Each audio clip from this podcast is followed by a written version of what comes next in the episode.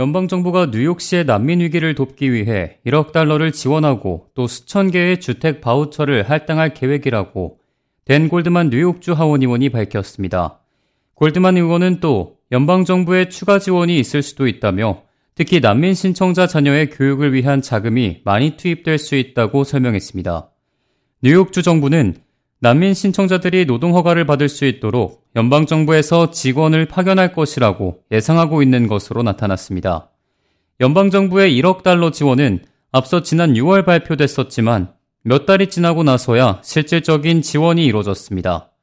에리가담스 뉴욕시장은 난민 신청자 위기에 따른 지출이 이번 회계연도에만 약 50억 달러에 이를 것으로 추산된다며 앞으로 3년간 뉴욕에 도착하는 난민 신청자가 계속해서 늘어날 경우에는 최대 120억 달러까지 지출이 늘 수도 있다고 말했습니다. 이에 따라 아담스 시장은 모든 시 기관에 앞으로 몇 달 동안 예산을 최대 15%까지 삭감할 것이라고 밝히기도 했습니다. 골드만 의원은 매체와의 인터뷰를 통해 일부 난민 신청자들은 이미 노동 허가를 받았으며 신청 절차만 완료하면 된다고 말했습니다. 또한 원래대로라면 일을 시작하기까지 6개월을 기다려야 하지만 이제는 그럴 필요가 없을 것이라고 덧붙였습니다. 현재 뉴욕시에 도착한 난민 신청자들은 11만 명을 넘어섰고 이 중 6만 명은 shelter에서 머물고 있습니다. 연방정부와 뉴욕시의 지원으로 난민 신청자들이 인도적으로 수용되고 있는 가운데 이를 둘러싼 한인사회의 분위기도 이들을 수용해야 한다는 입장과 수용소 거주민들의 불안을 야기한다는 입장으로 나뉩니다.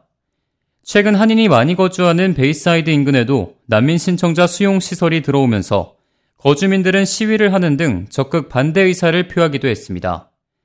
하지만 그동안의 삶의 터전을 버리고 뉴욕으로 떠나올 만큼 생활이 힘든 이들에게 적절한 지원이 필요하다는 의견도 나옵니다.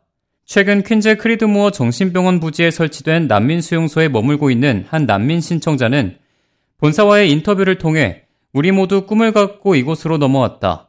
현재는 정부 차원에서 도움을 받고 있지만 결국에는 우리의 힘으로 일어서야 한다. 우리 모두는 저 너머에 각자 이뤄내고 싶은 것들이 있다고 답했습니다. 인도주의적 수용이 필요하다는 의견과 지나친 지원이라는 지적에 한동안 잡음이 계속 이어질 것으로 보입니다. K-Radio 박하율입니다.